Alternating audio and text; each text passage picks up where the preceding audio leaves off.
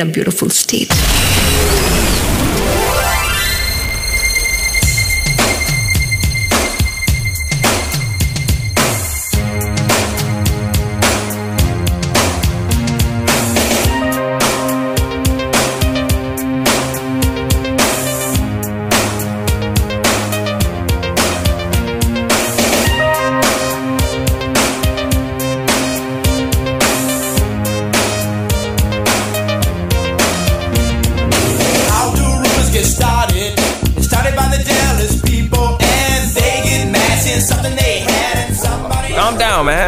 Chill, chill.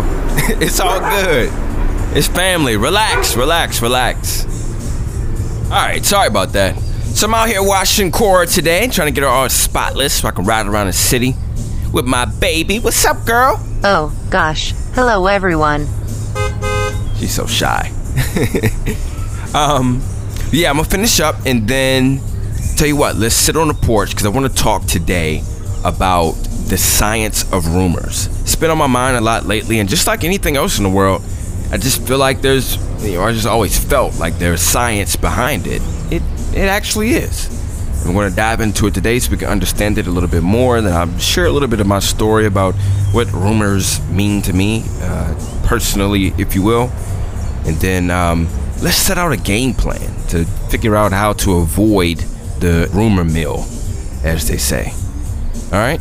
So just chill. Matter of fact, just head over to the porch.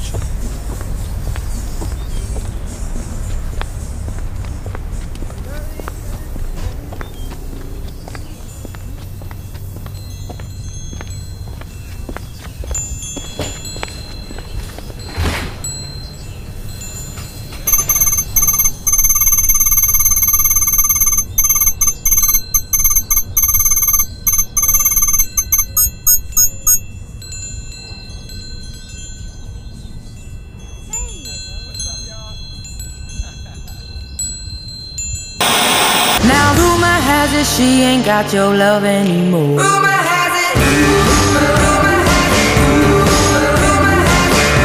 Rumor has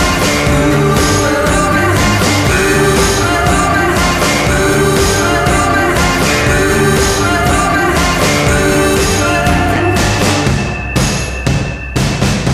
Rumor has it. So this dance began for me back in 2009, and that was when Inglourious Basterds came out. One of my favorite movies of all time.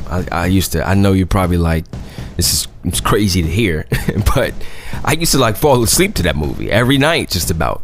Went to go see it with Rick and Titus when we were home from college or something like that. We just randomly went to the movies in Bowie, Maryland, and there was a quote from the antagonist. The character's name was Hans Landa. He's played by Christoph Waltz. Literally a legend. Like, bro is amazing at his job. But he had a very specific quote about rumors. I was 19, I believe, or 18, turning 19. And of course, you know, I'm old enough to know what a rumor is, obviously. But something about that particular quote, that moment or whatever, it just stuck with me forever, you know, and it kind of opened up I hate to use cliches, but you gotta excuse me. It kind of opened up this Pandora's box, if you will, of wanting to know more about the idea of rumors. I would say that was the first time that I asked questions about what a rumor is and why is it what it is, basically. According to these papers, all the Jewish families in this area have been accounted for, except the Trachtelsons. Somewhere in the last year, it would appear they've vanished, which leads me to the conclusion that they've either made good their escape or someone is very successfully hiding them. What have you heard about the Dreyfuses, Monsieur Lapadit? Only rumors. I love rumors. Facts can be so misleading. Were rumors true or false are often revealing. So, Monsieur Lapadit, what rumors have you heard regarding the Dreyfuses? So in this scene in the movie, unfortunately, Hans Landa is looking for Jewish families, if you will, during the Holocaust. Now, I'll just leave it right there because I don't want to get too deep into that. That's not why we're here. One of the guys who's giving shelter to the family that he's looking for is being questioned by Hans Landa, obviously. And this guy, I forgot the character's name, but he throws out saying that he may know something, but, you know, it's just a rumor, blah, blah, blah. You know, he's trying to downplay it. And then Hans Landa, who's a very wise guy as well, says, oh, you know, I enjoy rumors because, you know, a lot of times they tell the truth. And even when they don't tell the truth, they are revealing. And that was like the beginning of it for me. You see, even when these rumors are found to be just rumors, a lot of times they still show something. They show some sort of ulterior motive. And it was really interesting because at that same time, right, I had just started interning at the radio station. So, you know, I'm just learning all of this, like, big radio information and just downloading all of this stuff. And that's when I had learned about what we call in the business the theater of the mind. The phrase the theater of the mind is sort of an old moniker for radio, and what it implies is that in radio you use your imagination more than in other forms of art because radio is a blind medium. We don't see what's happening, we hear it. And while this is true to some extent, I think that really any art can be a theater of the mind. It really depends on the artist and the audience. That was Dr. Daniel Foster from Johns Hopkins University. In the War of the Worlds by H.G. Wells.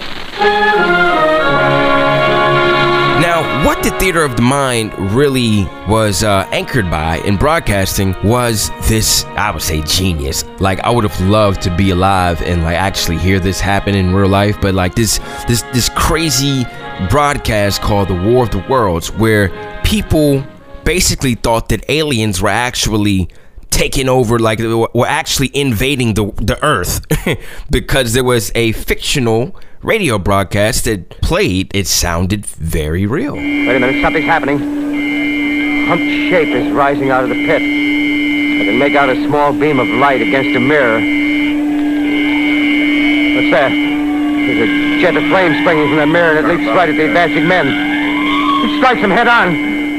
Lord, they're turning into flames. Now the whole field's caught up by the woods, the barns, the gas tanks of the automobiles, spreading everywhere.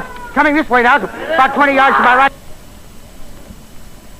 Ladies and gentlemen, due to circumstances beyond our control, we are unable to continue the broadcast from Grover's Mill. Evidently, there's some difficulty with our field transmission. However, we will return to that point at the earliest opportunity. In the meantime, we have a late bulletin. It sounded realistic, even though they gave out warnings before they aired it, saying that this was going to happen and not to be alarmed. And they also, after it happened, they also said, hey, that wasn't real. But people really believed it. Like, people thought that the world was being invaded by aliens just because of this one broadcast. And in broadcasting, we use, or at least the good broadcasters, you know, I don't want to, never mind. At least the good broadcasters use theater of the mind to kind of bring you into another world. You know, it really stretches the limits of the audio side of communication, which is why I love it. I think it's genius when it's done correctly. And that's why when I read about the War of the Worlds, I think it's just beautiful, you know. But what made people think that the War of the Worlds was real is that somebody heard it, and then they would spread rumors saying that, you know, I heard that aliens invaded. Then that rumor would obviously get spread to somebody else. And it was like a game of telephone, you know. Around that same time that I watched Hans Landa deliver this quote in that genius movie Inglourious Basterds back in 2009, I was also learning how to use rumors in order to harness and garner attention through radio, through audio, through broadcasting, if you will. One day, I just had a very vanilla view of rumors, and then the next day I was getting all types of information, getting it from a movie quote, and then also getting it from the career side, or the beginning of my career, if you will. It was a very, very interesting time. It's just always been so intriguing to me about just this arena of rumors and this science of rumors. And I think that all of this kind of peaked for me in 2017. It's about a year after I was laid off from my job in Indianapolis, when I, you know, went out for lunch with one of my former superiors. I won't go as far to say they were a mentor, but definitely someone that I reported to and for a couple of years during my broadcasting career. And, you know, we were just catching up, talking about, obviously talking about being let go and, you know, talking about setting up things for the next level of my career. And just, you know, how people get well, maybe you don't. Hopefully you don't. But sometimes when you lose your job, people can be overly sympathetic and like, you know, what are we going to do next? It was kind of that whole thing. But the most interesting part of that conversation was the feeling that I felt when I discovered, or when I was told, that I was at the center of this arena of rumors, if you will, or this web of rumors. This person was just spitting out all of these different rumors that had been shared about me in the industry. I mean, it was everything from completely erroneous things, like, just, you know, I don't want to get all the way into it. That's neither here nor there. The point is, hearing about all of these rumors, it kind of was comical, honestly. Like, I felt it was just a little chuckle, like down by my belt. Like, I was just like, it was just a little chuckle. It wasn't nothing crazy. But, and the reason that I chuckled, if you will, is because rumors, no matter if they are true or not, they're often revealing. Fast forward some time, and I'm sitting with another one of my mentors, and they're talking about how many people in the industry were just dying to just know me. Just like I was a little bit of an anomaly, a little bit of a mystery to a lot of people. And, you know, the more I start to open up and show different sides of myself, now that I'm learning how to really do that safely, it's kind of like debunking a lot of those rumors, if you will. But it just brought me back to that, to 2017, because the rumors that were being thrown around about me were the results of just people trying to figure me out, if you will, you know? And in some cases, those rumors were designed to maybe, you know, maybe tear me down. I didn't know where they came from. I had no clue of the origin. I can maybe throw some names out there. Some people that may have wanted to change the narrative about what happened in Indy, or about how I approached the industry or whatever. I probably could go into that, but it's not worth it. It's more valuable to dive into the science of it, to really understand how the peanut gallery is formed, if you will, and then to make sure that, like, we never file for any membership at that country club. Let's also take a look and see how we're being manipulated by a lot of rumors, whether you talk about the media, whether you talk about politics, sports, you know, it's rumors everywhere, rumors everywhere. And like many powerful things that we see today, it didn't just start yesterday. In fact, the history of rumors dates all the way back to the ancient Romans. And when I started researching this, oh man, things really started to make sense.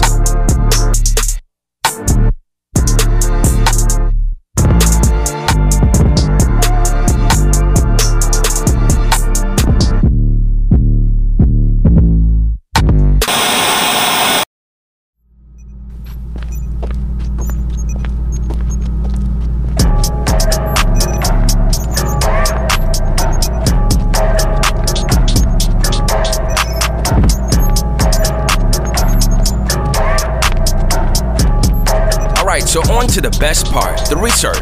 And of course, you know, that's my favorite part. And today's research is coming from the National Institute of Geophysics and Volcanology, from three researchers, Tiziana Lanza, Frederica Lalanga, and Massimo Crescimbene.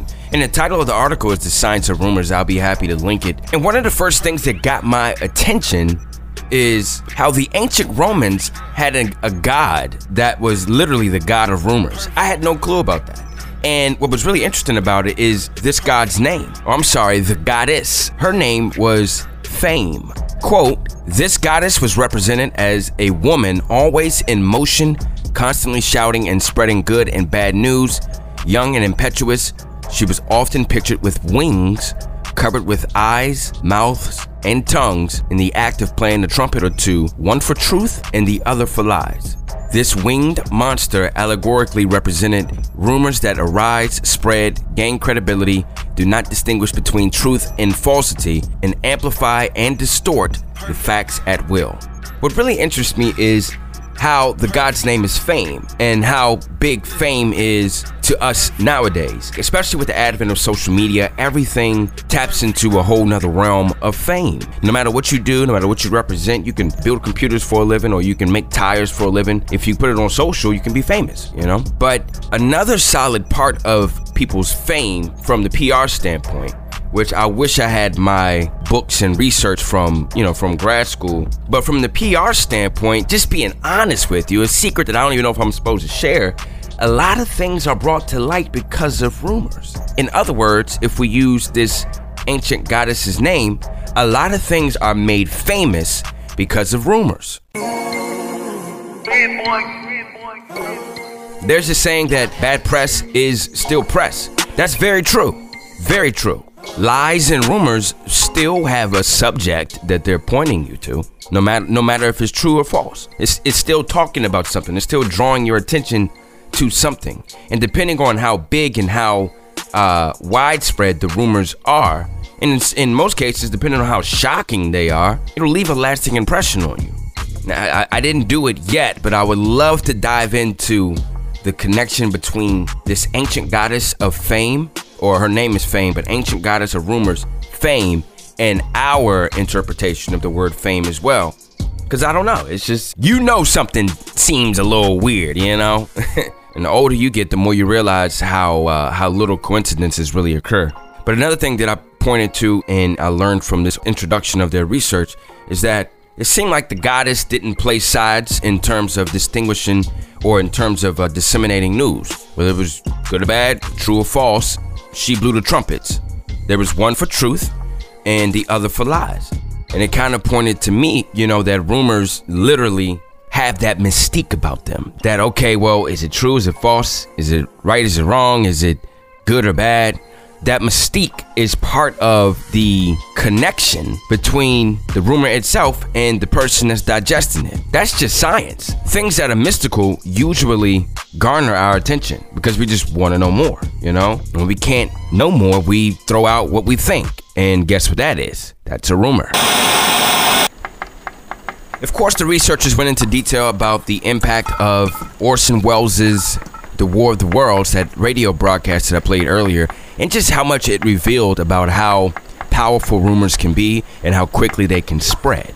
Then the researchers went into details about all these prophecies that we were holding on to. I remember there was like a Nostradamus prophecy when I was younger that scared the crap out of me because I thought that, you know, I thought that was really gonna happen. I thought the world was about to end, and it was on the cover of all of those magazines, in the you know, the magazines that be in the line at the grocery store. So I would just see it. I'm asking my mom what it is, and she's trying to like act like it's nothing. But you know, I would never forget those things. You know, but those rumors, man, like they sold those magazines. I bet you they did. They sold those magazines, and they also struck fear in me as a child. And I wouldn't be surprised if they struck fear in some adults as well, which has its financial implications and business implications, but we'll get to that later. Some people think that we didn't go to the moon. That's a rumor, like a literal, like powerful rumor within society. Some people think Americans never went to the moon. All types of prophecies of earthquakes and tsunamis and things that most of them didn't come to fruition.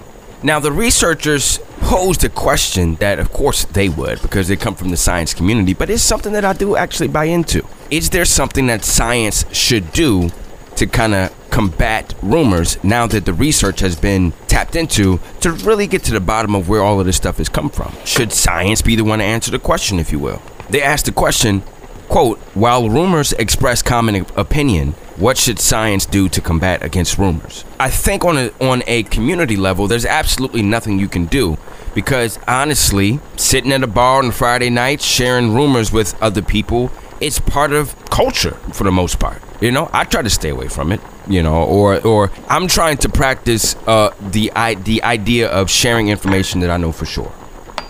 You know, even when I'm at the bar, like, you know, I used to love to be like, yo, especially sports, like, yo, I heard that such and such is going and such, or that this might happen, or that that might happen, woo, woo, woo. I'm trying to get out of that. Like, and in order to get out of that, the best way for us, if you want to stop practicing the participation in rumors like that, at least on the sports and lifestyle level, is to know more, you know? So I spend more time actually educating myself on the teams that I'm a fan of. I spend more time educating myself on the players and on the league in itself, just, you know, sticking to sports. And even with like music and stuff, people ask me a lot of questions about the industry and things like that. And there was a point where I would try to fill in the gap with what I thought would be a good idea or what I thought would happen. And now, you know, I'll simply say, I don't know. Just because I don't want to, you know, personally, I just don't want to be a part of that. But what these researchers pose is a more significant issue, I believe.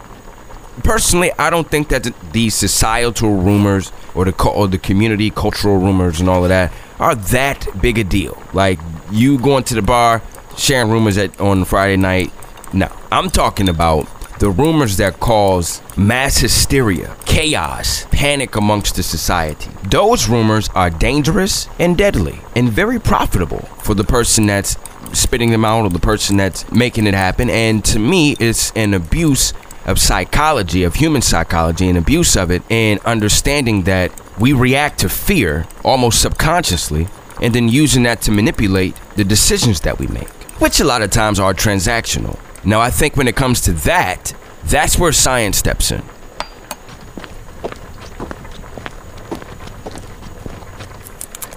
And science can work hand in hand with certain legalities to kind of set up parameters that punish people for trying to take advantage of society by spewing out those rumors to try to cause a mass hysteria, or even if it's not causing a mass hysteria, but you did, that could be punitive on the basis of science. Take a look at what they do in Italy. Article 21 of their constitution protects the freedom of the press and free expression of thought through any medium of communication. Quote, as a European Union member state, Italy is obliged to respect the freedom of the press as enshrined in the Charter of Fundamental Rights of the European Union. Now, they have a specific intervention within that clause that's called the chilling effect. And it basically says, quote, some rules that make it possible to freeze or delete a range of information that is deemed to be incorrect or inaccurate. The Communications Authority has a resolution, resolution number 668-2010, which creates that erase system for websites suspected of violating those rules. And it also tackles what they call false alarms, which is, you know, just disseminating that incorrect information or disseminating those rumors. And in Italy, as in many other countries, that's a punishable fine. Look at what's happening with Alex Jones. He's going to be coming out of pocket for those stupid things he was saying about Sandy Hook, which, well, I ain't going to get into that because it's kind of... Somehow that's become political. We have an art, a terrible art of making everything political, but Alex Jones is going to have to come out of pocket for the damages he's caused because of his rumors that he was spewing and selling. That was his selling point for a while. That's how I know Alex Jones, honestly. That's how I knew InfoWars, because of that stupidity of Sandy Hook, you know, and them thinking that it wasn't real and spreading the rumor that it wasn't real. I have friends that believe that because of that. But I personally think that the financial ramifications of that, or the financial punishment, is not enough. I don't know if there is a law for it. I feel like I probably should have Googled it before I cut the mic on. But he should be punished for what he did. And so should everybody else who takes advantage of that. That's the abuse of human psychology. That's taking a rumor and using it to knowingly create fame around yourself, to knowingly garner attention for yourself. The only issue that makes it murky in court, and I wasn't there obviously, but the only issue that makes it murky is that whether or not he actually believed that. And it's just hard to figure that out, especially in today's society, in America, capitalist society, where there are a lot of truths that people hide to make some money. Whether it's Alex Jones or other people, they may actually know what they're doing because they know the science behind it. They know how easily manipulated we can be if fear is induced, you know, or if some sort of mistrust against the system is induced. And the domino effect of that is really detrimental to our society, because the domino effect of that is, okay, I can do it too. And there are all sorts of public relations, like moments in grad school where I would look at the books that we were reading and I'm like, bro, this is not good. This is not good, because a lot of companies do that, essentially. I was just watching the History Channel the other day talking about how, you know, making liquor in the early 1900s was an extreme sport, extremely illegal, honestly. Like, it was very tough, you know? But there were so many groups that were trying to villainize liquor and all of that, and liquor companies and people that managed these liquor companies. There were so many people that were trying to villainize the industry that Adolphus Busch, the founder of Anheuser-Busch, came up with the idea to separate himself from the liquor industry. He was going to basically say that beer is healthy, per se. Or I'll say healthier, but the er part is like not even lowercase, it's like super small font. The public relations model was basically to separate itself from the liquor industry. mobs of people were coming after like Jack Daniels and stuff like that. Basically, like, you know, this is evil, this is bad for us. And they had thrown Anheuser-Busch in there as well until Adolphus Busch separated himself by creating this campaign that not just added to the villainization of the actual liquor, hard liquor industry, but it also made everybody believe that beer is healthy. And even to this day, I mean, there's a lot of people that do feel like that, you know, but... And granted, that's like not even like a detrimental crazy rumor, like, but it shows the power of public relations and the connection between public relations and rumors, you know, and how easy it is to get people to move based on a good public relations approach. Or how about the Torches of Freedom campaign? Have you heard about that? In 1929, that made women believe that smoking was cool. Beyond cool. Let's take the word cool out. If I could back up, I would. Well, I can back up. I'm not going to do that. It made women believe that smoking was synonymous with emancipation and equality with men. And there was this boom of women who were smoking. And all of the advertisements had women smoking, you know, and completely eradicated the health fears that were around smoking. And made it cool. I'm bringing that word back. And made it cool. And that was the brainchild of someone who, yeah, we look to as a legend in public relations, Edward L. Bernays. And he did it on the front page of the New York Times, April 1st of 1929. A quote from History Today. It says, "Group of girls puff at cigarettes as a gesture of freedom," read the front page. It was no April Fool's joke. Rather, this spectacle of liberated smoking women was one of Bernays' most celebrated publicity stunts. Continued, Bernays' client, George W. Hill, president of the American Tobacco Company, had asked him, "How can we get women to smoke on the street? They're smoking indoors, but damn it, if they spend half the time outdoors, and we can get them to smoke outdoors, we're damn near double our female market. Do something. Act." You see? That sounds a little nefarious, doesn't it? That sounds like the exploitation of human psychology. Because, at the base of it, honestly, we're a lot weaker than we think we are. Or a lot weaker than we know we are. But there are some people that know that. And that seek to exploit that. And a lot of them are capitalists. A lot of them are people that are trying to... Well, I hate to use the word again, but trying to capitalize off of that. It was genius by Bernays. Evil a little bit. I won't say. Let me not say evil. That's not fair. It was genius by Bernays, nefarious by George W. Hill, and Bernays changed the entire public relations arena with that Torches of Freedom campaign. You should look it up. As a matter of fact, don't worry about looking it up. Just scroll down and click it. It's definitely going to be in the description. But that's why I love to see Italy and the, you know, what they have in their constitution that kind of punishes these people, you know, or punishes people that knowingly take advantage of human psychology, because it's not fair. And it also is a great power, a very great power that in the wrong hands could, you know, have a bunch of people smoking. I'm sorry. But you know what I'm trying to say. So this law affected Giuseppe Zamberletti in 1985. He was the head of the Italian Civil Protection, who evacuated about 100,000 residents in an area where an earthquake was said to be possible. The earthquake didn't happen. So he was kind of held liable against that law. But then on the other side of that, there was an earthquake that was predicted to happen on March 29th, 2009 in Sulmona by Giampaolo Giuliani that didn't happen. And the Italian government wanted to give him what they call an exemplary punishment. And then a few days later, the earthquake hit. And so you ask yourself, well, what's in the gap of that? What can really figure that out? And that is, I do agree with these researchers, that is a call and respect to science, to act, you know, to full scientific teams, like scientific review of different rumors, if you will, different rumors that cause mass hysteria. And then from there, see how these governments should address it. Now, the problem in America is that, you know, we're so free, quote unquote. Everybody has rights, you know. I'm sure somebody's going to feel like their rights are infringed upon.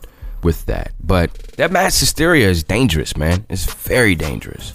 And I do believe that it should be regulated on some regard. Now, the studies of rumors began in 1940. Well, studies of rumors in America began in 1940, where basically America was worried about the rumors of World War II that were spreading. Basically, the rumors of the war were tearing apart the American society. And in order to fight it back, and in order to fight against those rumors, they decided to set up a, quote, institutional committee, or, quote, institutional committees, while scientists were beginning to study the phenomenon of rumors. That's where they created rumor clinics. It started in Chicago in 1942 as part of a project called the Rumor Project, which collected data from several government agencies and American universities. During this time, the Boston clinics would post a piece in the Boston Herald every Sunday, where they posted the most famous rumors of the week, and they basically debunked it.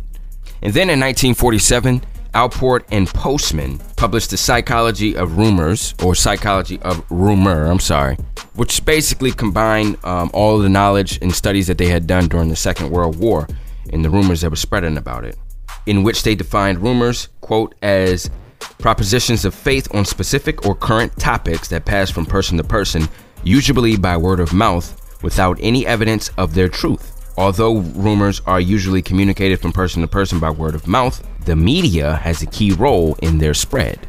Now, we know that even to this day, because the biggest media right now is social media. I would argue that's bigger than news media, entertainment media, all of that. Social media is the medium which spreads a lot of these rumors. Now, Allport and Postman also found that the basic characteristics of rumor are these. They are transmitted by word of mouth. They provide information about people, events, and conditions. They express and meet the emotional needs of the community. And they base it upon these characteristics. They say disclosure, word of mouth, which is amplified by news media. Content, which they say is news that is in the public domain to be distinguished from private and trivial matters. And listening, rumors spread to the community because it responds to the emotional needs. Now, Allport had a student named Robert Knapp who also collected different rumors and put them into different categories just to add his knowledge as well.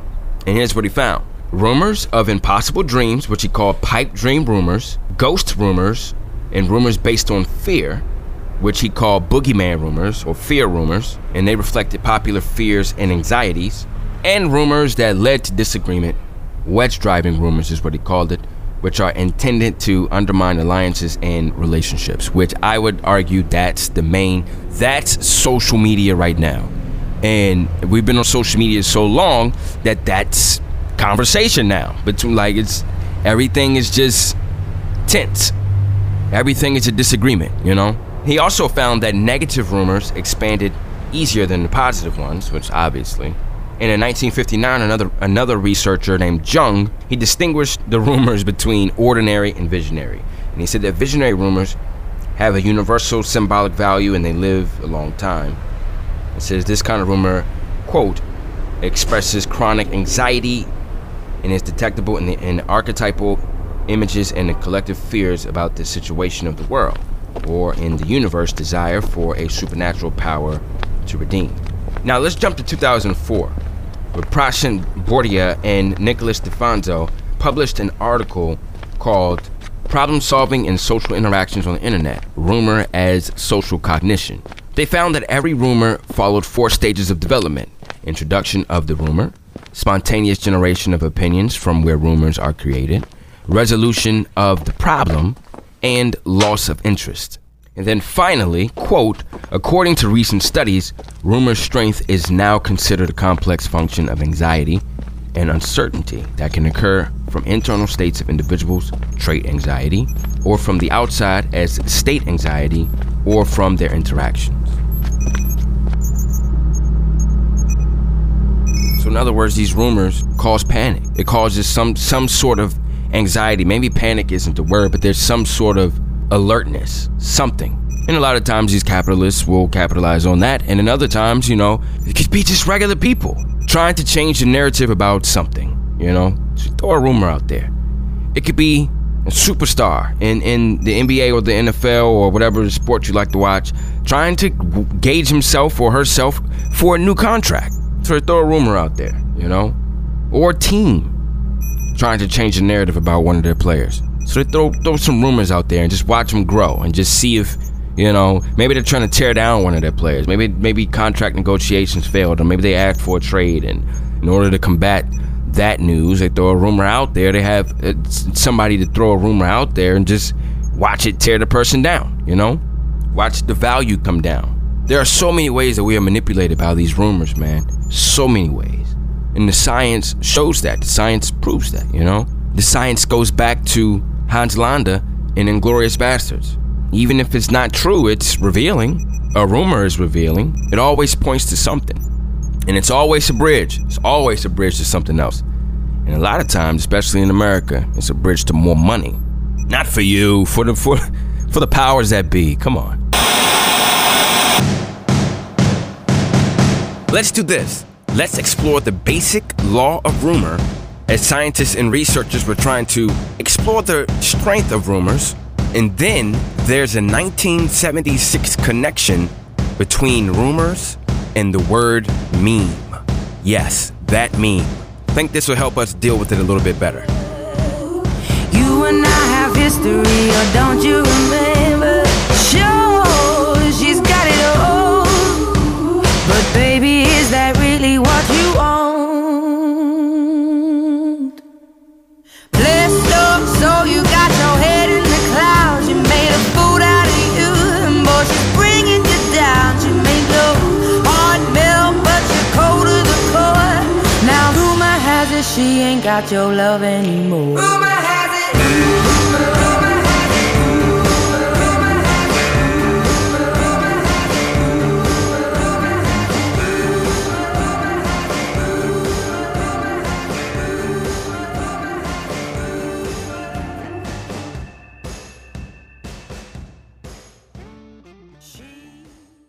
suck it up. It's not a big deal. Snap out. Just get over it.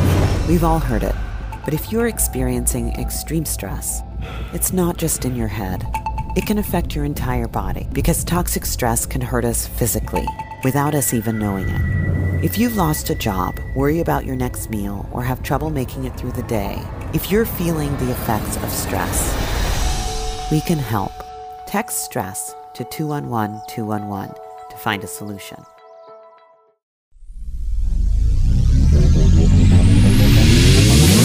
Live in a beautiful state.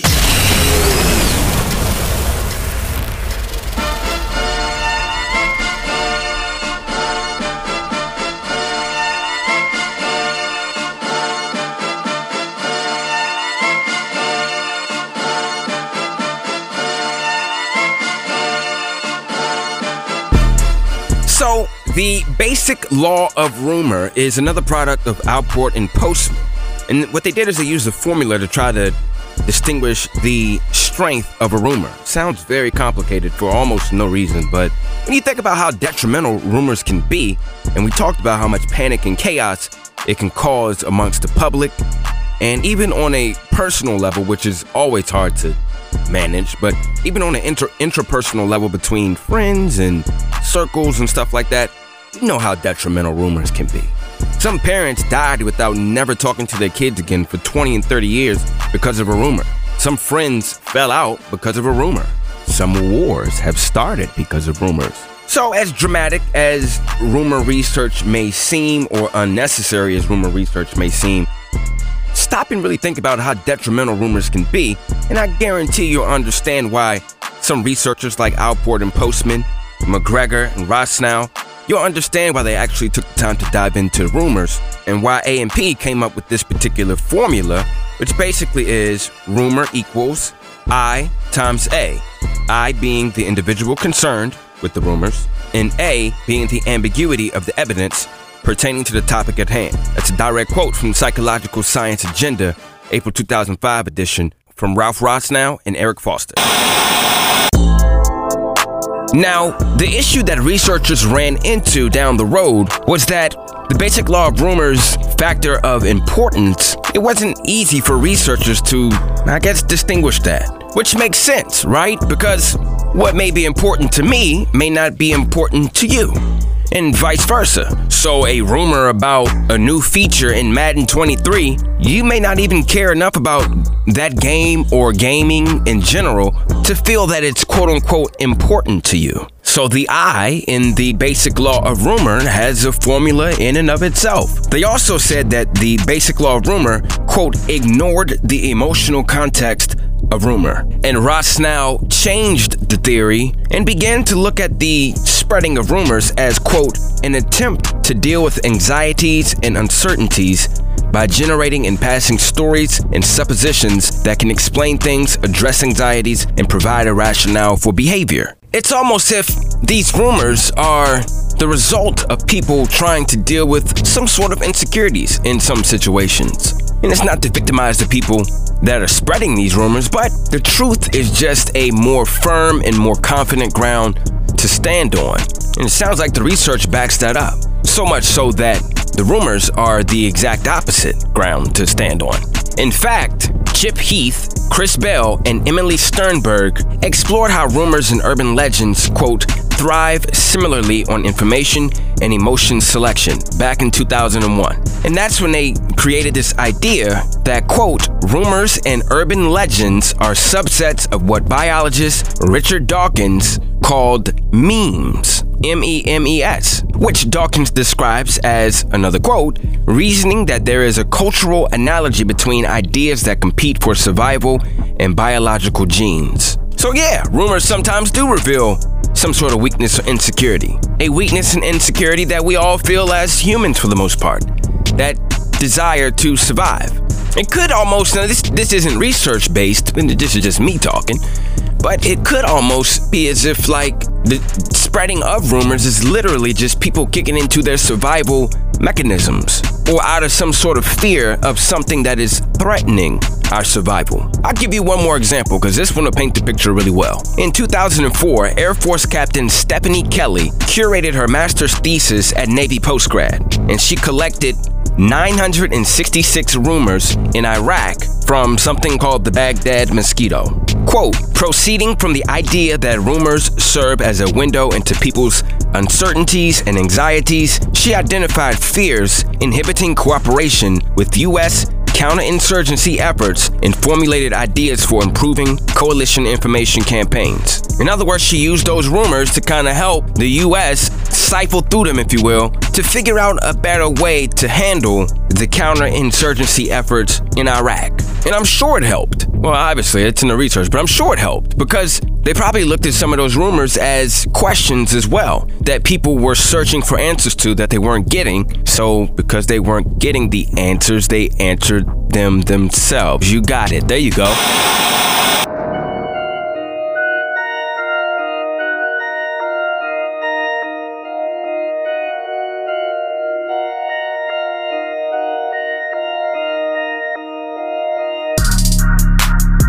A collection of researchers also points at the quote-unquote social media gatekeepers as a beginning place for a lot of these rumors. Foster and Rothschild actually delved into this as part of their research as well. They called it the social network analysis, or SNA, and they used it to, quote, explore how the structure of how the network links among members can affect the potency of gossiping behavior. And they found that denser networks are not as vulnerable to gossip, if that makes sense, but that really the influencers or the gatekeepers really have a lot of power in this entire rumor sphere, if you will, or rumor space, if you will. They also say increasing the density of social connections around gatekeepers is expected to decrease negative effects of gossiping and to assist in improving norm coherence, end quote.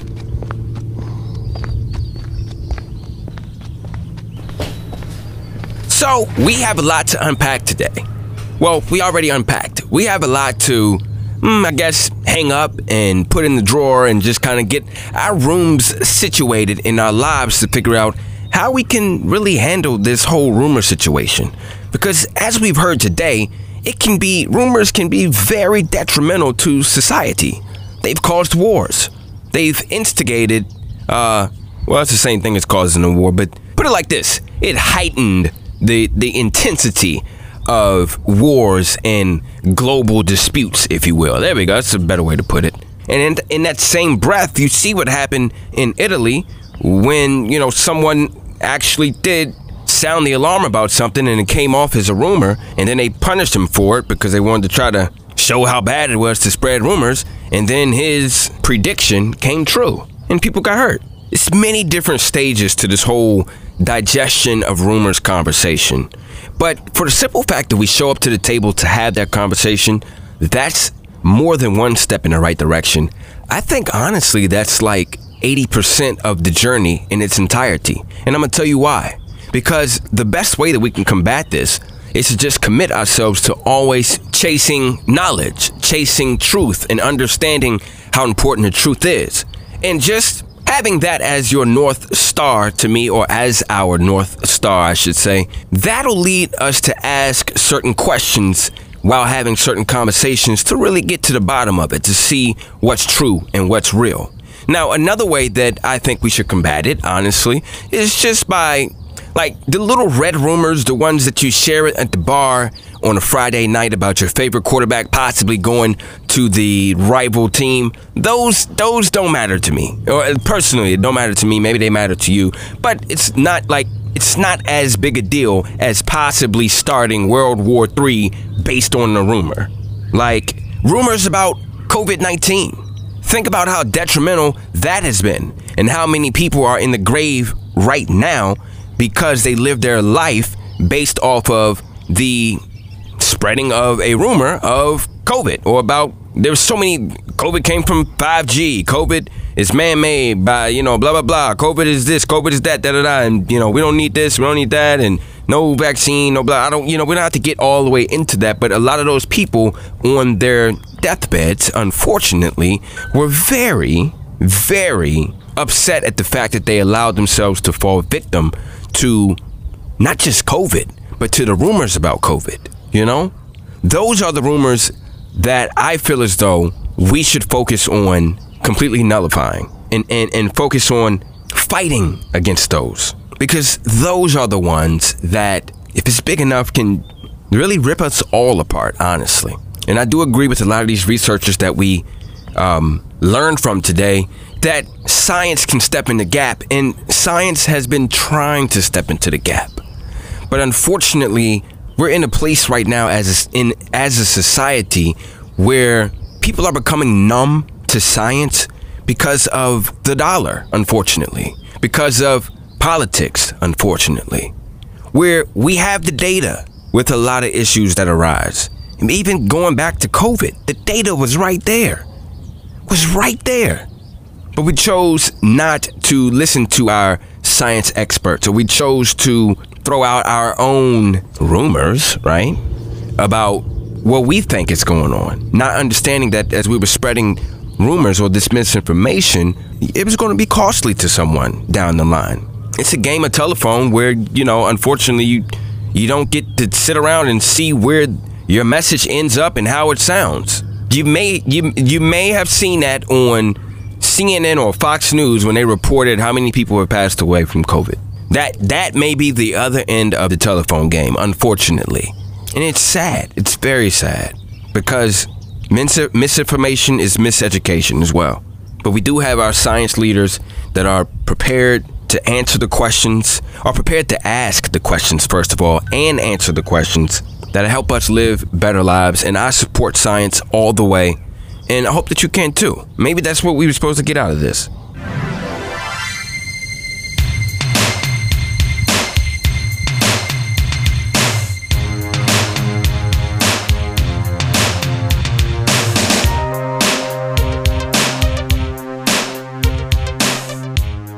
But also, I hope this is a call to our leaders and influencers in the social media space to really take the extra steps and extra precautions towards the information in the media that you share. Understanding that something that you say, if you have that influence, a rumor that you share from where you sit in our society, that rumor could be very detrimental, especially on social media, where it's, I would say it's 10 times easier to spread a rumor, because a lot of times all you gotta do is just hit two buttons. If you on Twitter, And then on Instagram, all you got to do is kind of see it. And then you may take that information elsewhere, you know. But our influencers, our leaders, our politicians, I hope this serves as a call to you to recommit yourself to the truth and to recommit yourself to the people, and understanding that the best way to commit yourself to the people that you serve is to be authentic, honest, and informed.